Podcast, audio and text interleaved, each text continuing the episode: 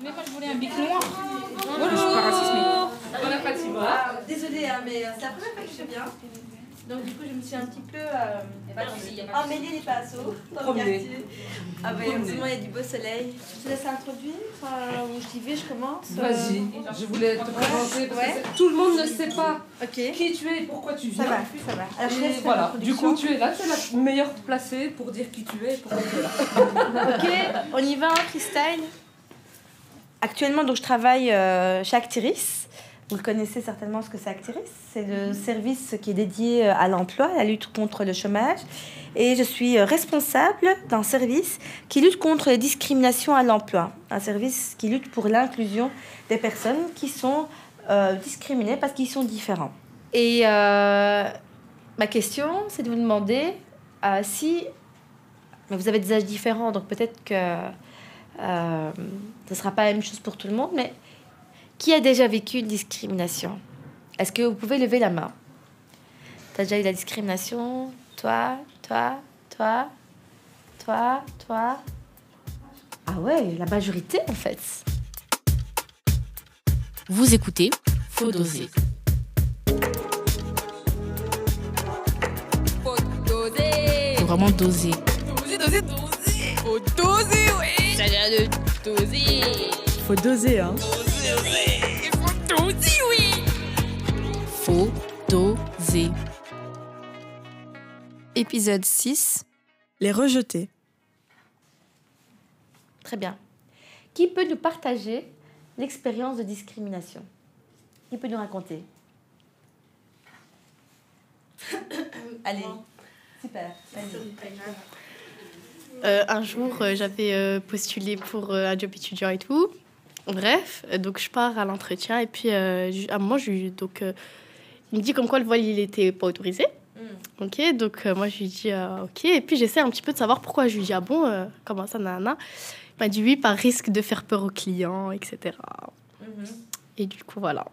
Et donc, tu n'as pas été acceptée pour ce job? Enfin, si, au début, ah. il a forcé pour que je... Il m'a dit je peux accepter quelque chose qui ne se voit pas éventuellement, nanani, nanana. Puis après, euh, j'ai travaillé vingt-quatre heures euh, en mode turban. Puis après, je suis partie. Pourquoi t'es partie? Parce que tu Pourquoi risques de faire peur à certains ouais. clients. Je l'avais gardé à travers de la gorge. Ouais. Et du coup, euh, ben, je me suis dit, est-ce que je vais rester pour de l'argent? Je peux trouver autre part. Enfin, c'est pas ça, au contraire. Peut-être que ça va m'ouvrir d'autres portes. Et du coup, ben, je suis partie.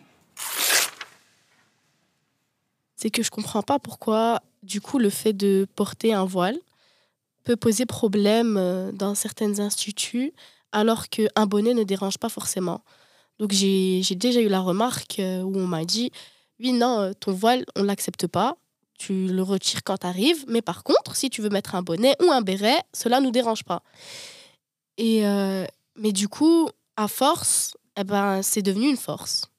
Euh, je sais que je, je vais avoir certaines exigences qu'une personne, euh, une personne qui n'est pas racisée, et qui n'est pas discriminée en, en temps général, eh ben, elle ne va pas prendre cette euh, décision. Elle va un petit peu aller un peu partout, et cetera, là où est-ce qu'on l'accepte.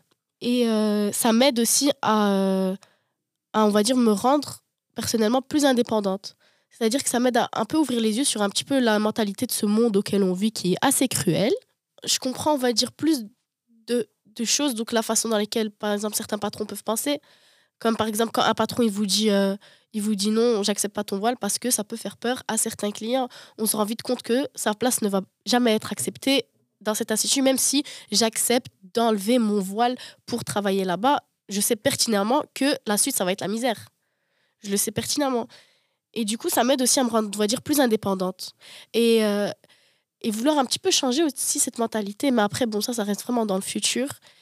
Et donc voilà, et tout ça pour dire que ça devient une force au final. Et qu'on apprend. Emma, si tu avais levé la main. J'ai rien qui me vient à l'esprit, je suis juste noire.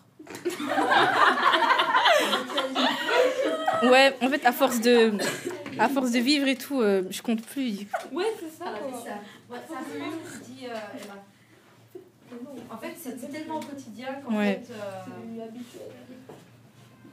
C'est profond ce que je dis en fait, faut pas rigoler. Ouais, c'est énorme. Ouais, c'est vrai, c'est vraiment important. Oui. Et tu veux pas nous partager un exemple en particulier? J'ai vraiment rien qui me vient. Vraiment rien, désolée. Okay. euh, ce que je vis dans le quartier, euh, au quotidien, si on peut dire, enfin pas tous les jours, mais en tout cas euh, à petite fréquence, c'est surtout du racisme venant de personnes euh, arabes. Donc euh, mon quartier, il y a surtout des Noirs et des Arabes. Il n'y a pas de, de Belges pure souche, en tout cas, enfin, je n'en ai pas vu. Et euh, ça pourrait être dingue, mais je vis quand même du racisme, du racisme anti-noir venant d'Arabes. Voilà, je tenais à en parler parce que, ok, certes, on est toutes des filles et en plus, on vit euh, de l'intersectionnalité et dedans, ben, on est des filles africaines, mais je suis quand même la seule fille dans le groupe noire. Du coup, je trouvais que vas-y, c'était un peu important d'en parler. Elles, elles sont toutes arabes et elles vivent un racisme spécifique. Alors que moi, j'en, j'en vis tout un autre. Et c'est pas du tout le même parce que j'aurais jamais vivre du racisme euh, arabe alors qu'elles sont arabes. Et je suis aussi arrivée à un stade où ça devient accumulation sur accumulation. Du coup, euh, ça devient un peu de la banalisation chez moi. Donc, euh, au final, je sais plus quoi trop dire et euh, je passe et j'oublie. Et c'est tout. OK. Donc, quel type d'expérience de discrimination, c'est ce dont on vient de parler. On va parler de que faire par rapport à ça. Donc, on a vu plusieurs attitudes ici. Hein. On, re- on reviendra sur que faire. C'est très important. Il faut que vous ressortiez d'ici avec des pistes de solutions, d'accord ? Parce qu'il n'y a pas de fatalité euh, euh, à la discrimination. Ce n'est pas parce qu'on est discriminé qu'il faut accepter et vous dire « OK ». Non. C'est tellement violent qu'il existe des réponses à ça, d'accord ? Ça peut même... Tu as parlé de microagression, on peut parler de trauma. Ça peut avoir vraiment des conséquences lourdes sur nos parcours. Il ne faut pas sous-estimer ça, d'accord ? Ok, très bien, excellent. Mais vous êtes un chouette groupe, je trouve. Ah, merci. Hyper inspirant. Mais on va complexifier l'analyse. Et on va parler d'un concept qui s'appelle, qui s'appelle l'intersectionnalité. L'intersectionnalité. Ça te parle ? Oui. Attends. Ça te parle ? Mais, mais vous êtes aware, vous êtes in, c'est bien. C'est quoi, il a fallu que j'attende trente-huit ans. Mais ouais, je vois. Attends, intersectionnalité. Qui lève la main, qui connaît l'intersectionnalité ? L'interse... Oh là là. L'intersectionnalité ou intersectionnalisme est une notion employée en sociologie et en réflexion politique, qui désigne la situation de personnes subissant simultanément plusieurs formes de stratification, domination ou de discrimination dans une société. Ok, très bien, on va t'expliquer maintenant. Alors Emma va nous expliquer ce que c'est que l'intersectionnalité. Yeah. Tout d'un coup, j'ai, j'ai oublié. Oh, Emma, c'est pas vrai. Non, en vrai, c'est euh, su- subir plusieurs euh, discriminations. Exact. Ouais, tout à fait. Voilà. En même temps. Tu peux donner un exemple ? Ben, euh, vas-y, je vais me prendre moi. Je suis noire, je suis une fille. Ah, j'ai que ces deux trucs-là. Comment ça que t'habites dans un quartier pas je, un, je vis dans un quartier. Non, euh, elle prend son... je, vis dans un, je vis dans un quartier bien garni.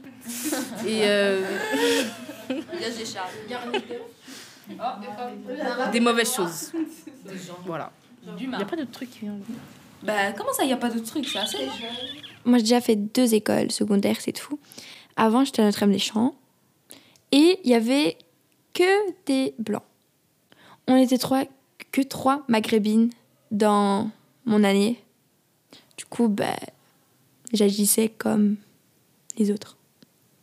Genre, euh, voilà. De, par exemple, dans ma façon de parler, c'est vraiment d'être calme, posé, de bien parler correctement, euh, dans ma gestuelle.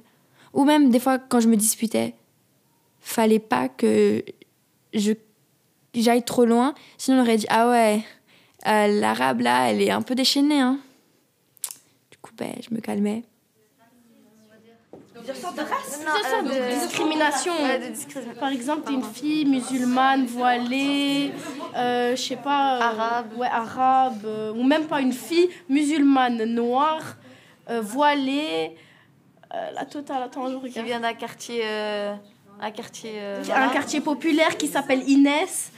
Et euh... Bref, la totale, effectivement. Voilà. Mes copines, elles m'appelaient la racaille. Enfin, elles disaient tout le temps que j'avais un langage de racaille, que je parlais comme une racaille, euh, et que j'agissais comme... Enfin, je trouvais ça... Voilà. Enfin, ça se fait pas de dire ça, déjà. À partir du moment où on disait des mots qui proviennent de où je viens, et euh, je trouvais que je parlais normalement, c'était juste, elles, ces mots rentraient pas dans leur vocabulaire. Bah, imaginons, des fois, je disais, euh, ouais, ni chaîne, vraiment. Je suis belge et marocaine. Du coup, euh, ben, euh, j'ai surtout vu qu'on n'avait pas la même façon de voir les choses. Du coup, ben, j'ai juste euh, coupé les liens.